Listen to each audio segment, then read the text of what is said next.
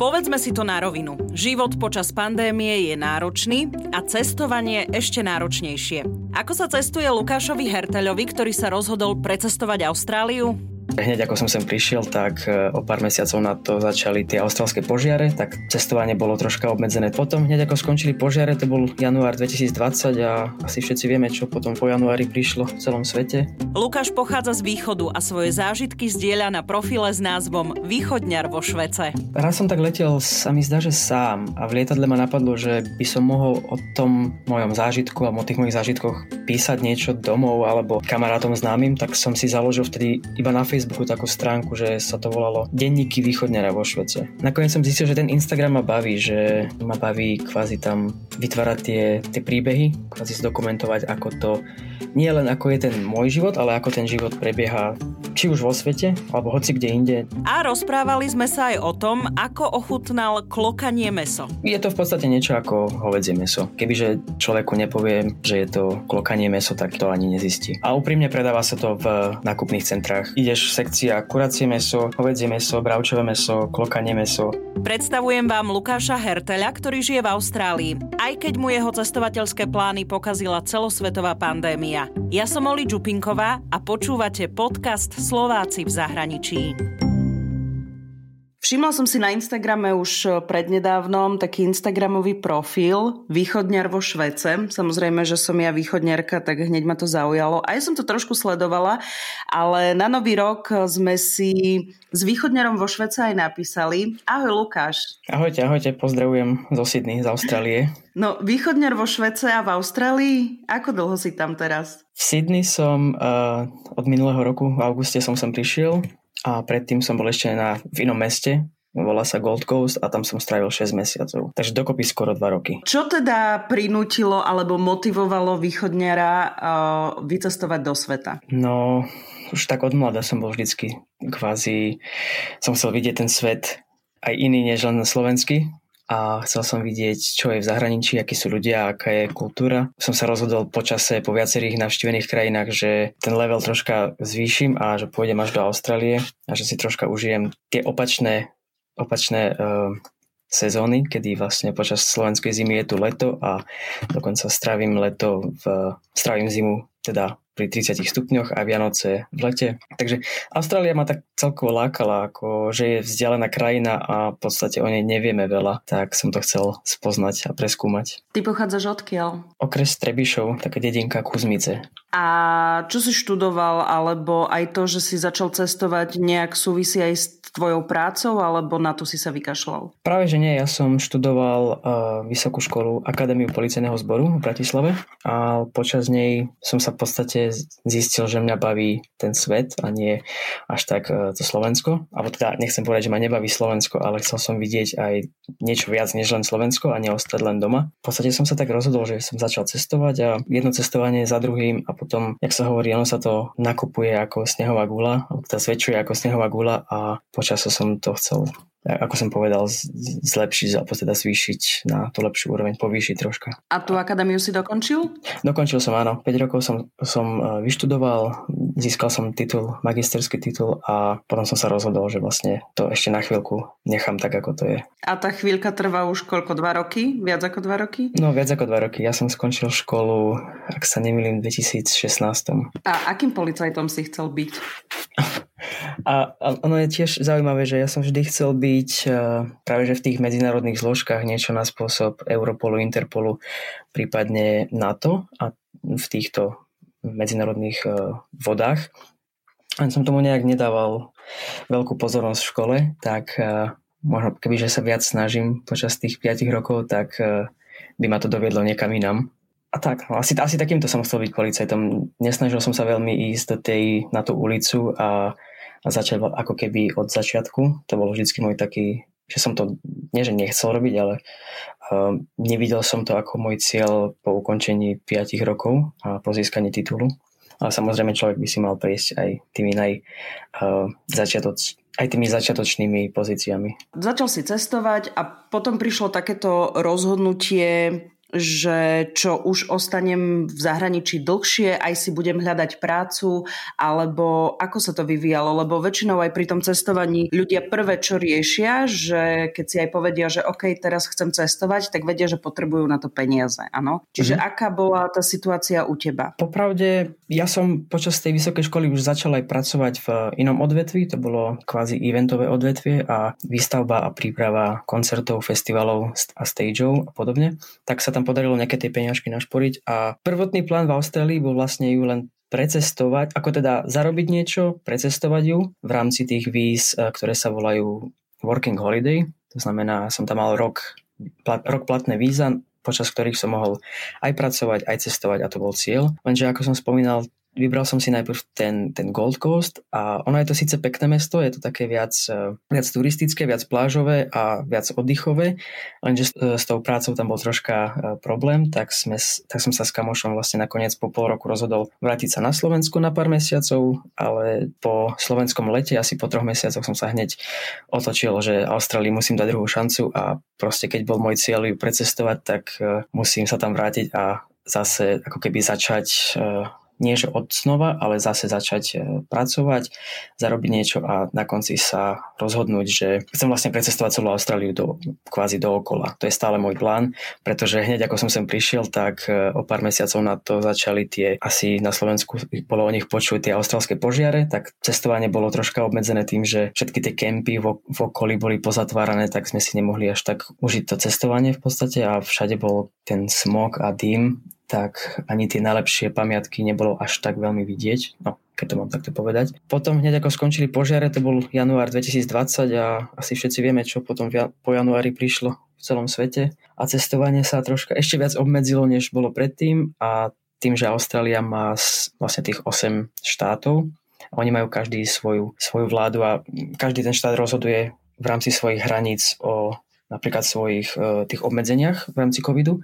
A prvé, čo bolo, tak všetky tieto štáty si zatvorili hranice medzi sebou. Čiže niečo ako keď e, na Slovensku sú kraje, 8 krajov, tak tu je 8 štátov a každý ten štát má svoje právomoci. Tak všetky štáty pozatvorali a my sme boli ako tak obmedzení len na uh, New South Wales, Nový Južný Wales po slovensky, v ktorom sa nachádza Sydney. Si si vybral najideálnejšie načasovanie, čo na to cestovanie? Aj si trošku si zanadával, alebo si to ľutoval? Keď prišla tá prvá vlna korony, ten... ja som napríklad bol ešte vo februári doma, mama mala vtedy 50 rokov a ja som chcel ísť na tie narodeniny a to bol február a ja som sa vrátil vrátil na konci februára naspäť do Austrálie a asi dva týždne na to zavreli hranice. Čiže už by som sa sem nevrátil. A oni to spravili aj tak, že aj keď tu človek mal nejaké veci alebo v zahraničí, tak sa sem nemohol vrátiť, ani si vziať tie veci. Veľa ľudí som poznal, ktorí tu mali auto napríklad alebo svoj byt prenajatý alebo proste veci a ostali niekde v zahraničí zaseknutí a od, od marca sa sem nemôžu vrátiť. Áno, vybral som si ten najlepší čas, ale neluto, nelutoval som to nakoniec, keď sa to celé rozbehlo, pretože sa tu cítim ako tak bezpečne s tým, že keď to porovnám s počtom uh, prípadov napríklad, alebo s tým, ako sa tu s tým mm, s tým covidom, s tou koronou pracuje, tak som to nakoniec až tak neľutoval. Rozmýšľal som najprv, že či sa vrátiť domov, alebo sa nevrátiť. Tam, boli, tam bolo také okno, kedy sa ešte aj premiéry tých jednotlivých štátov tu uh, vyjadrovali takým spôsobom, že ak, ak si nedokážete kvázi zabezpečiť uh, ďalší život, alebo ak sa nedokáže, nedokáže, nedokážete pokryť náklady v ďalších mesiacoch, tak by ste mali sa vrátiť do svojich krajín. Takým nejakým štýlom sa potom vyjadrovali. Takže chvála Bohu sme mali prácu celý čas a nemusel som sa vrácať domov a stále som čakal, že sa to troška, že sa zmenšia tie čísla, že sa to cestovanie otvorí a otvorí a čakám a čakám doteraz. A ty teraz ako máš prácu? Ja v podstate teraz e, pracujem ako, je to rozvoz nábytku pre jednu taliansku firmu. Čiže oni, oni dovážajú uh, nábytok s talianským dizajnom a to rozvážame s kolegom vlastne posidný zákazníkom. Nič také špeciálne. No. Však nejde o to, že či je to špeciálne, no, ale že máš prácu momentálne. Áno, áno, áno. A... A predtým som robil uh, stiahovanie, stiahováka, takže uh, som to vystriedal. Ešte dokonca som to aj vystriedal pomedzi to uh, obdobie. No ale tak ľudia si asi objednávajú nábytok, nie? Lebo minimálne v mojom okolí bol využitý ten prvý lockdown na prerábky, tak uh, ľudia využívali aj nakupovali a vlastne ten zásilkový obchod v princípe stále do náškovy funguje. Presne tak, presne. Austrálčania mali, Austrália má vlastne zákaz aj ako keby výstupu z krajiny a vstup do krajiny je veľmi, veľmi obmedzený. Tým pádom tí ľudia nemali kam cestovať, ušetrili peniaze, aspoň tí, čo pracovali stále, tak šetrili peniaze a ako si spomínala, uh, pozerali sa doma okolo seba, že a tento gauč by som mohol vymeniť a tento stolek by som mohol vymeniť a tým pádom začali tie peniaze míňať na to a odtedy sme zaneprázdnení v kuse. Aké máte teraz uh, obmedzenia, alebo aká je situácia? Bavíme sa konkrétne teda o Sydney, kde ty teraz uh, si uh, v, rámci, v rámci korony. Čo funguje, čo nefunguje napríklad? Toto ma zaujíma, pretože na Slovensku máme momentálne lockdown, všetko je zatvorené, nemali by sme nikam chodiť, čož niektoré fotky na internete dokazujú opak, ale teda platí na Slovensku lockdown. Aká je situácia momentálne v Sydney? Sledujem obidve situácie, aj Slovensku, aj Austrálsku stále, aj kvôli rodine a kamarátom. Takže to trocha porovnávam. A tu, keď sa vyskytne, hovorím o Sydney, ani nehovorím o celom New South Wales, skôr o Sydney, pretože všetky tie prípady sú 95% iba v Sydney. Ako náhle sa tu vyskytne nejaký prípad, dajme tomu, že 2-3 prípady komunitného, pres, ehm, komunitného presunu toho vírusu, tak sa hneď e, ešte v ten deň rozhoduje o kvázi obmedzeniach. Pred Vianocami sa stalo to, že bola kvázi taká živá hudba, tancovalo sa tam. Už ten život je tu normálny, ako chodia do kaviarní do, na večere a tak. Tak bola živá hudba, bol kvázi koncert a tam sa objavili tam sa objavil, objavil párik, ktorý bol pozitívne testovaný na druhý deň a z toho vzniklo také ohnisko e, a rozšírili sa prípady až na 18 prípadov za jeden deň, teda za jednu noc kvázi. A pri 18 prípadoch to už nazývali ako ďalšiu vlnu, už sa hneď zatváralo všetko. Se- severná časť Sydney, lebo Sydney sa dá rozdeliť na severnú a južnú, tak tá severná časť Sydney sa, tá sa zavrela do lockdownu, čo znamenalo, že z domu mohli výjsť len v rámci štyroch dôvodov a to bola práca, ak ju nemohli vykonávať z domu. Tu je strašný tlak na to, aby, prácu sa, aby sa práca vykonávala z domu. Na nákup potrebných, uh, potrebných vecí, aj to len v rámci svojej arey, potom tam bol šport vonku, ale nie posilovne, iba šport vonku. A posledná bola starostlivosť o chorého, prípadne o rodinu, ak niekto sa stará takto. Čiže toto boli jediné štyri dôvody a kontrolovalo sa to veľmi. Potom sa zaviedli masky povinné prvýkrát iba pred pár dňami asi po novom roku sa prvýkrát za, zaviedli povinné masky od, e, od vlastne od začiatku karantény, ale povinné len v rámci uh, obchodov a nákupných centier, takže po vonku sa dá stále chodiť bez masky. Ja, čiže vy nemáte povinné rúška ako my, nie, lebo my máme aj všade povinné rúška, no? Hej, to, som si, to som si všimol, no. Uh, tu nie sú povinné a neboli, vravím, do, asi do, doteraz do tohto nového roku a do prelomu rokov, takže ja som do januára, vlastne doteraz som mal masku na sebe dvakrát. To ma raz, nás, raz nás e, zákazník poprosil, aby sme si dali masku, keď sme mu dovážali niečo a potom e, som išiel raz autobusom, keď bola ešte taká väčšia, väčšia tá, väčší ten strach, keď bol začiatok tej korony, tak tedy ľudia nevedeli čo ako. Tak vtedy, vtedy dobro, bolo, bolo to dobrovoľné a ako tie, tie vládne úrady, oni mali super marketing, alebo teda market, tú komunikáciu marketingovú, že sa to všade e, vyhlasovalo, že noste masky, od, odstupujte od seba uh, na 1,5 metra. A všetky tieto veci, to sa tu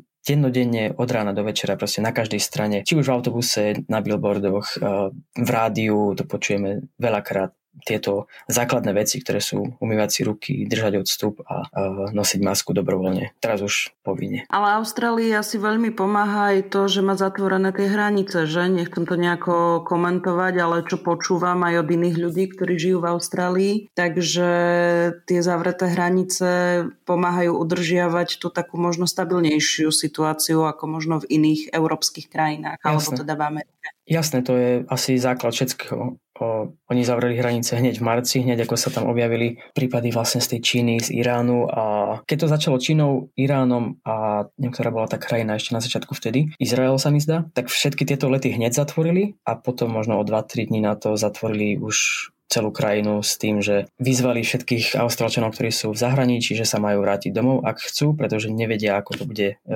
neskôr. A od, vlastne od marca sú tvrdé hranice, uzavreté hranice a ako náhle chce prísť niekto ako občan Austrálie, tak musí stráviť dva týždne v karanténe hotelovej, ktorú si platí sám. Pozrela som si aj teraz ako schválne na internete tú štatistiku, že včera pribudlo 11 pozitívne testovaných. Uh, a na Vieš čo, všeobecne uh-huh. za Austráliu, uh-huh. New South Wales je tu 6. Uh-huh. Mhm. Aj to z toho sú tak. asi 5 v, v hotelovej karanténe, nie?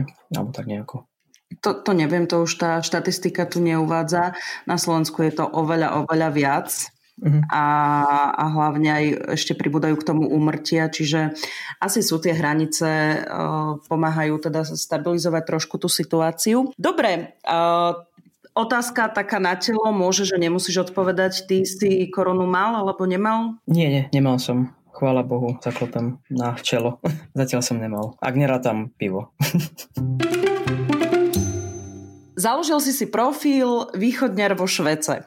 Áno. Čo ťa to napadlo? Keď som ešte v začiatkoch toho cestovania um, išiel do Ameriky na taktiež work and travel víza, či, čiže víza, ktoré mi dovolili pracovať aj uh, cestovať, to bolo, to bolo vždy v lete počas vysokej školy. A ja som tak, raz som tak letel, sa mi zdá, že sám a v lietadle ma napadlo, že by som mohol o tom mojom zážitku alebo o tých mojich zážitkoch písať niečo domov alebo uh, kamarátom známym, tak som si založil vtedy iba na Facebooku takú stránku, že sa to volalo Denníky východňara vo Švece. Akože mal som v pláne to písať dennodenne, že čo sa udialo a tak.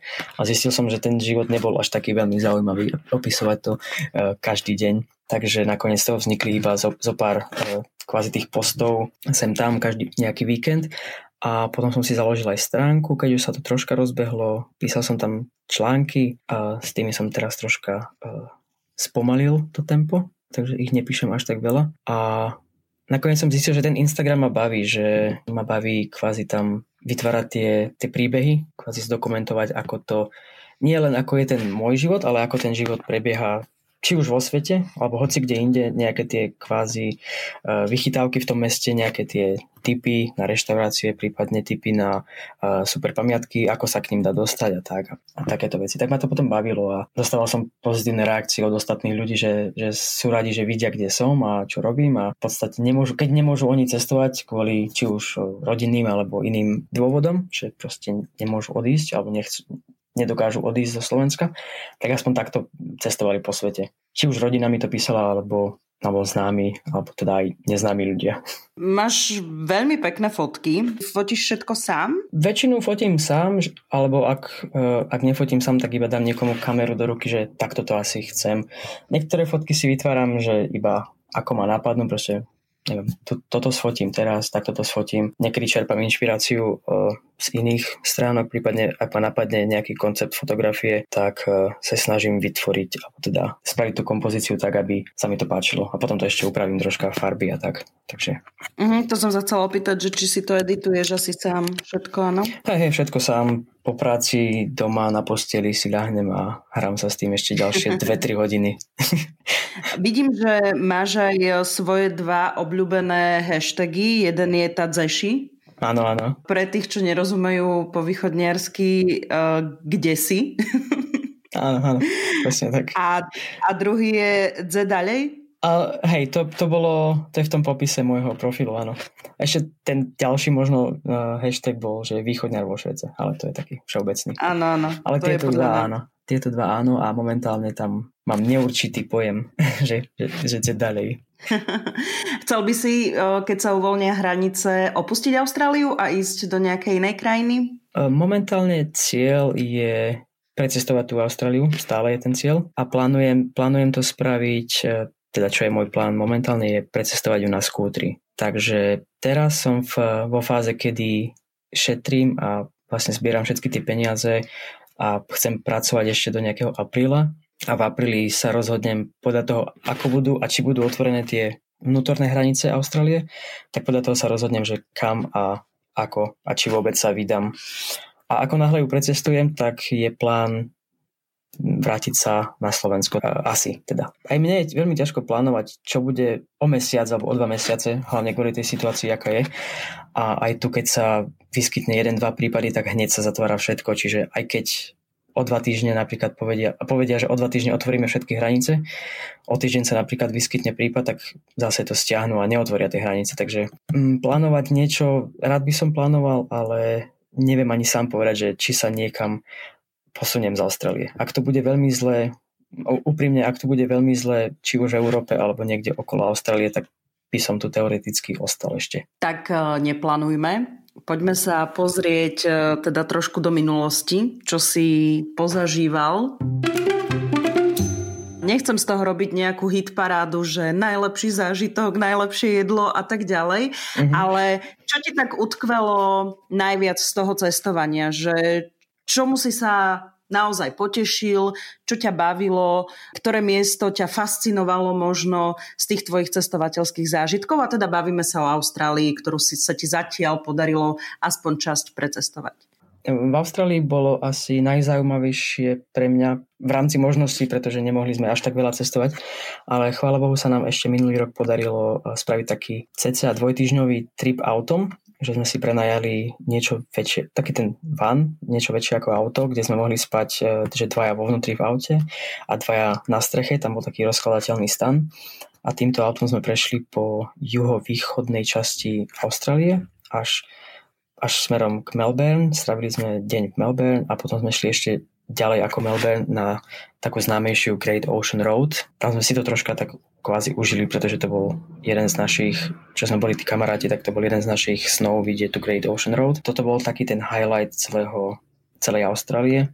Potom ten pobyt na Gold Coaste, tam to bolo, ako som spomínal zase, veľmi také turistické, viac také oddychové, plážové, bolo to o surfovaní, aj keď som nikdy surf neskúsil, ak nerátam teda dnešok, kedy som ho skúsil prvýkrát, tak uh, bolo to hlavne o tom, že sme sa tam kvázi tak trápili s tou prácou, ale bolo to krásne mesto. A určite keby som sa vedel vrátiť, tak sa tam vrátim hneď aj dlhodobo. A potom ďalšie tie veci v Austrálii, ja milujem prírodu, milujem zvieratá, tým, že Austrália je špecifická tými zvieratami, tak vždy som mal takúto snahu uh, vidieť tie zvieratá aj v ich prirodzenom prostredí, čo sa nám podarilo s klokanmi.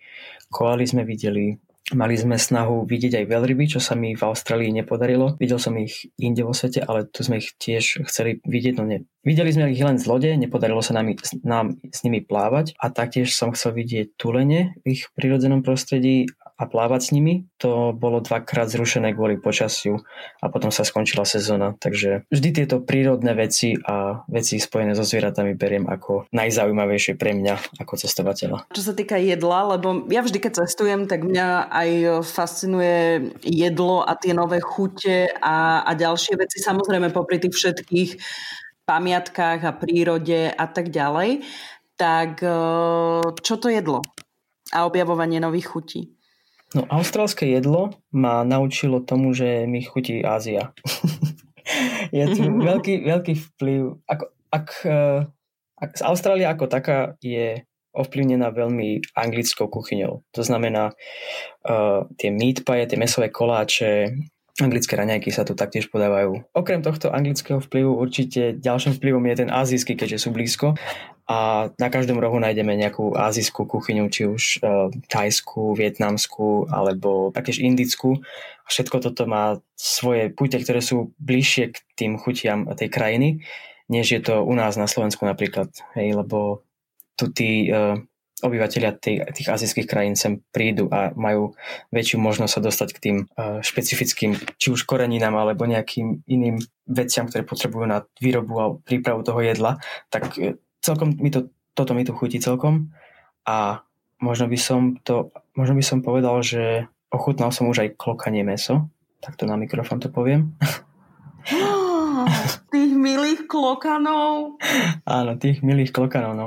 Ako úprimne, uh, klokany sa tu berú, ako u nás sa berú hlodavce.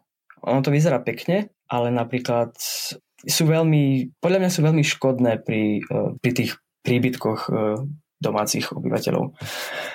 A taktiež napríklad na cestách veľa príbehov sa tu hovorí o tom, že tie kamiony, keď si predstavíte austrálskú e, kvázi tú rovinatú oblasť, kedy kamiony idú s, s 5-6 vagónmi za sebou a nezastavujú v tej najväčšej rýchlosti. Oni keby mali zastaviť kvôli jednému klokanovi, tak to proste uh, neubrzdia ten, ten kamion tak či tak, čiže oni to len preletia. Znie to hrozivo, ale nejdem sa púšťať do ďalšej témy. znie, znie to hro... Áno, znie to hrozivo a kebyže som na Slovensku, tak tiež sa na to pozriem tak, s takými istými očami a takým istým a pocitom ako, ako aj vy poslucháči. A teraz taká akože, lebo jedna strana ramena mi hovorí, že už to nerieš, ale druhá strana hovorí a chutilo ti? keď som ho skúsil prvýkrát, tak uh, nie. Bolo to také, také nazvem to žuvačkoidné, také suché, ale to sme asi pripravili zle. A keď, sme to, keď som to skúšal druhýkrát, dvakrát som to skúšal, trikrát teda, a, a keď som to skúšal už po druhý a tretíkrát, tak som to pripravil troška ináč a uh, chutilo to lepšie. Je to v podstate niečo ako hovedzie meso. Kebyže človeku nepoviem, že je to klokanie meso, tak, je to, tak to ani nezistí. A úprimne predáva sa to v nákupných centrách. Čiže ideš sekcia kuracie meso, hovedzie meso, bravčové meso, klokanie meso a dokonca teraz som už našiel aj krokodílie meso, na čo, čo sa chystám vyskúšať. A dobrú chuť. Podľa mňa veľa ľudí, ktorí by sa ocitli v novej krajine a chceli by niečo ochutnať alebo by im povedali, že toto vyskúšaj, tak minimálne to vyskúšajú zo zvedavosti, takže neodsudzujem, len snažím sa na to reagovať, že v princípe som to asi ani nevedela, som sa nad tým nezamýšľala že by sa tie milé klokany mohli aj jesť. Presne tak, ako ja to tiež neberiem ako že to idem jesť na dennom poriadku, skôr to bolo od tej chuti vyskúšať to, ochutnať to, že ako to chutí, keď, to, keď je to tu asi normálna vec, tak som to chcel aspoň vyskúšať. Čo hovoríš na ľudí, ktorí žijú v Austrálii? Aj keď myslím si, že Austrália je presne ten uh, typ krajiny, kde je to skôr také multikulturálne, ale pokojne mi povedz, že nie, ak nemám pravdu. Ako vnímaš vlastne tú mentalitu ľudí, ako sa správajú, ako fungujú, aký majú režim v porovnaní možno so Slovenskom? Áno, ako si spomínala, je to veľmi multikulturálne, multikultúrne mesto. Um, hlavne, ako som spomínal, tých, uh, azijsk, tie azijské krajiny tu majú silné zastúpenie, taktiež krajiny Blízkeho východu, tých, tých, uh, týchto obyvateľov je tu veľmi veľa Veľ, je tu veľká komunita Čechov, Slovákov, to tiež, to musím priznať tiež. Um, takže každá tá skupinka, ono, ono je veľmi dobré vidieť ich uh, vo svojich komunitách, že presunieš sa z jedného kvázi jednej mestskej časti do druhej mestskej časti a vidíš ten rozdiel v tom zložení uh, obyvateľov v tej mestskej časti, že toto je napríklad veľké, veľké percento Korej, Korejčanov, tu je veľké percento uh, Indov, a, a tak podobne. A potom sú časti, kde samozrejme aj tí domáci ostrelčania žijú. Čiže každý, každá tá krajina, ale teda každý tí obyvateľia majú svoje cestičky, ako, ako prežiť, ako sa správať, ako fungovať. Možno by som to nejak zovšeobecnil, že Sydney ako také je veľmi zaneprázdnené, teda je veľmi busy mesto po anglicky, je veľmi rýchle mesto. Strašne sa tu tlačí na to, že človek musí míňať a ak chce človek míňať, musí človek zarábať.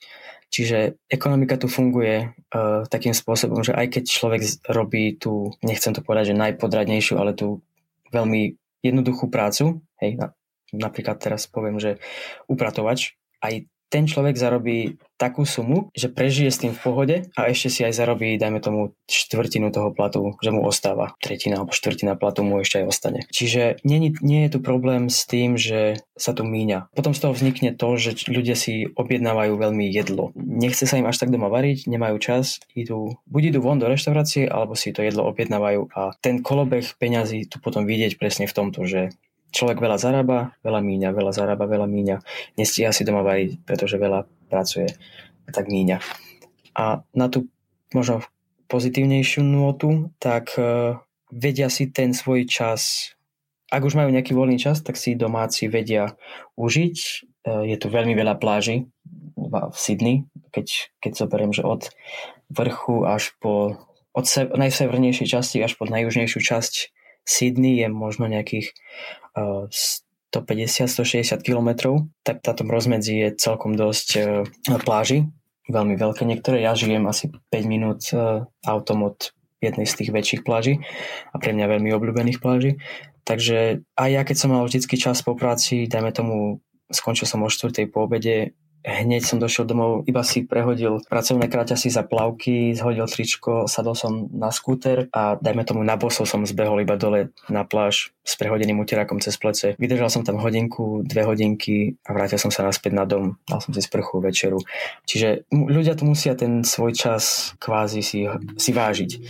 Aj keď máš dve hodiny voľného času, pôjdeš na tú pláž, pretože napríklad dneska je pekne, tak dneska tam pôjdem, pretože zase bude týždeň napríklad zlé počasie, alebo od zajtra napríklad nebude mať čas na to, tak chcem ísť dneska. A potom je tu veľmi rozšírená je to veľmi rozšírené surfovanie samozrejme, taký ten oddychový štýl, kávičky ráno, raňajky v kľude, pred 9 ani nevstanem, dajme tomu mhm. a podobne, takže uh, taký ten kľudný, pohodový život, ak už človek má tú svoju prácu a má svoj stereotyp a na tých starších to najmä vidno. Ak tu má človek prežiť dôchodok, tak ho prežije veľmi uh, v kľude a po, povedal by som, že precestuje celú Austráliu možno aj, ak, ak je to možné. Ak, ak budú hranice otvorené, tak tí ľudia určite, uh, dajme tomu, že aj predajú svoj byt alebo dom a kúpia si karavan a 60-70 ročný párik cestuje takto po celej krajine. Čo, je, čo môžeme vidieť asi aj v Nemecku a v týchto krajinách, kde asi tá úroveň dôchodkov a výška dôchodkov je troška uh, lepšia. Je to sociálne. Tá sociálna úroveň tu je veľmi, veľmi dobrá. Aspoň ja som teda sa nestretol s tým, že sú tu nejaké veľké problémy s tým, aby človek prežil. To bolo o Austrálii a aké všetky krajiny si navštívil počas toho svojho cestovania, kým sa ešte dalo a čo si stihol, že kde si bol a čo sa ti tak fakt, že páčilo? Ja som tieto krajiny veľmi nerátal, až kým mi ešte nedávno povedala z, z tej mojej agentúry, ktorá mi rieši víza, e, študentské víza v Austrálii, ktorá tá agentka, ktorá mi to rieši, tak ona musí v tej žiadosti o víza vyplniť všetky krajiny, ktoré som navštívil za posledných 5 rokov. A ona vždy bola na mňa, nie že naštvaná, ale sa vždy smiala, že ja tam musím vypísať 26 krajín za teba, za posledných 5 rokov. Oni chcú od nás vlastne všetky krajiny, ktoré sme navštívili, aj dajme tomu Maďarsko alebo Česko a takéto veci. Čiže chcú mať prehľad o všetkých krajinách, ktoré sme navštívili, ktoré som navštívil. Takže to, toto sa týka počtu Tie najzaujímavejšie sú určite asi pre mňa tie, ktoré boli mimo Európy. Nehovorím, že Európa je e, nezaujímavá pre mňa, ale vždy som bol radšej, keď som bol troška ďalej a spoznal to, je, to čo je za tým väčším plotom. A taký ten najväčší zážitok, ktorý sa mi podarilo minulý rok zažiť, 2019, no tak teda rok predtým, v 2019 uh, sme s kamarátkou leteli na ostrovy Fiji a Tonga, čo sú vlastne na východ od Austrálie, do pár hodín letom. A, a na tej Tonge sme mali v pláne plávať e, s veľrybami, s vráskavcom obrovským. A vlastne v ich prírodzenom prostredí, to znamená, že sme mali pripravenú, pripravenú loď, ráno sme do nej nasadli s neoprenmi, lebo to bola vtedy zima. Uh, tak sme sa vydali na vydali sme sa na otvorené more a čakali sme kým sa ten kapitán vlastne spáda niekde tie veľryby, prišli sme nejak blízko k ním a keď uznal za vhodné, tak sme uh, vlastne skočili do vody. Samozrejme, nie že skočili, ale tak jemne sme vošli do vody a mohli sme si mohli sme sa vlastne, stali sme sa svetkami, ako tie veľryby kvázi žijú pod vodou, ako plávajú, plávali okolo nás tie malé, tie malé e, mláďatá, tak tie boli veľmi zvedavé, prišli sa až pozrieť až k nám takmer a to bol pre mňa asi ten najväčší zážitok, a, ktorý ma tak najviac chytil za srdce a ak sa dá, ak sa bude dať, tak sa tam na tú tongu vrátim čo najskôr. Cestuješ e, sám, alebo teraz ty hovoril, že si išiel s kamoškou. Ako teda tie svoje výlety si organizoval ešte predtým? Vždy to bolo také, že ak som nikoho nenašiel a trebalo ísť e, že pôjdem sám, tak som išiel sám. Nespoliehal som sa na to, že budem hľadať a ak nikoho nenájdem, tak nepôjdem, pretože to by ma asi zastavilo od 90 alebo 50% e, mojich výletov. Ale v podstate sme sa tak vždy nejak s kamarátmi dohodli, že aha, vidím lacnú letenku do Grécka, poďme tam. A to bolo so spolužiačkami napríklad, že sme sa takto na intraku dohodli, že poďme tam. Tak sme kúpili letenky, bukli sme ubytko, dajme tomu na druhý deň a leteli sme, čiže sme takto spoznali Atény. Potom boli prípady, kedy, ako tá Amerika, kedy sme tam boli na tie pracovné, pracovné prázdniny, to nazvem, tak tam sme sa tiež stretli spolužiaci a rozhodli sme sa, že a poďme na leto tam. Tak sme išli na leto a už keď sme boli tam, tam sme spoznali ďalších Slovákov, Čechov a tým, že je tam strašne veľa či už Slovákov, Čechov, Poliakov a ľudí z Európy, ktorí sú tam na tieto pracovné prázdniny, spolu komunikujú, tak uh, našli sa tie partičky, ktoré si sedeli a rozhodli sa, že a tak poďme, vy máte ten istý čas voľno, kedy my, tak poďme teda spolu precestovať, dajme tomu západné pobrežie. Tak uh, nejak takto náhodne vždycky tie, tie skupinky vznikali, alebo teda tie kvázi cestovateľské páriky u mňa vznikali, že kto sa chytil tej myšlienky, alebo kto mi navrhol nejakú myšlienku, hej, že aj tá Tonga a Fiji to bolo tiež navrhnuté od tej kamošky, že ja som nemal až tak v pláne to vidieť, až kým mi to nenavrhla, že aha, je tu taká možnosť, poďme tam. A ja, že wow, to chcem. Takže si taký spontánny skôr typ človeka. Hej, lebo už som sa naučil, že nemôžem s niekým plánovať 3 mesiace dopredu nejaký výlet alebo trip a potom týždeň dopredu mi dotyčný alebo dotyčná skupinka povie, že a teda ja neidem, nemôžem, potom tento nemôže a vymenia sa tie skupinky a nakoniec e, vznikali aj také situácie, že sa tam rušili letenky, presúvali sa veci, menili sa ubytovania, takže radšej, radšej sa to dohodne takto spontánne, že OK, ty chceš ísť, tak viem, že ty chceš ísť. Tak, takisto to bolo napríklad, e, keď už hovoríme o tých e, skupinkách, tak kamoška mi raz zavolala, že idú s, s priateľom do Afriky na vlastne Kenia, Tanzania. A ja, že, že chcem ísť aj ja. že, že, dobre, že že letíme vtedy a vtedy, poslala mi letenky, ja, ja som išiel hneď na, vlastne na ten portál s letenkami, kúpil som si inú letenku, oni leteli jedným letom a ja som letel inou, inou trasou a priletel som do Tanzánie na letisko tam som ich čakal asi 3 hodiny, kým oni prileteli a takto sme sa e, vydali na vlastnú pesť Keniu a Tanzániu precestovať. Lukáš, keď sa zoznamuješ s ľuďmi zo zahraničia a väčšinou to funguje tak, že niekedy to bolo a si na Facebooku, si na Instagrame a tam si ma klikni. A im hovoríš, že tvoj profil sa volá Východňar vo Švece, ako im to vysvetľuješ? Alebo pýtajú sa? Niekedy, keď uh, sa ma spýtajú, že, že prečo mám také meno na Instagrame, že keď, keď sú zo, zo zahraničia, tí ľudia, ktorí sa pýtajú a náhodou dojde reč na to, že si nejak predávame ten Instagram, takže čo to znamená, prečo mám také dlhé meno, že, že nechápu, že to je ani po anglicky nič, tak hovorím, že, že ja som že to, to, čo tam je napísané, znamená, že som vlastne z, z, východného, z východnej časti Slovenska a je to proste taký slangový názov, hej, tak, taký ten náš slang to nazývam, aby to pochopili. A, a že vlastne ten, ten profil je cestovateľský a celé sa to preto volá tak.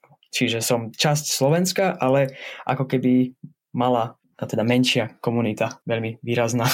Ale ty inak eh, rozprávaš pekne, úplne zazaž tak, ako taký ten správny východniar nezaťahuješ. Uh, máš vôbec možnosť si v Austrálii aj pohovoriť po východniarsky?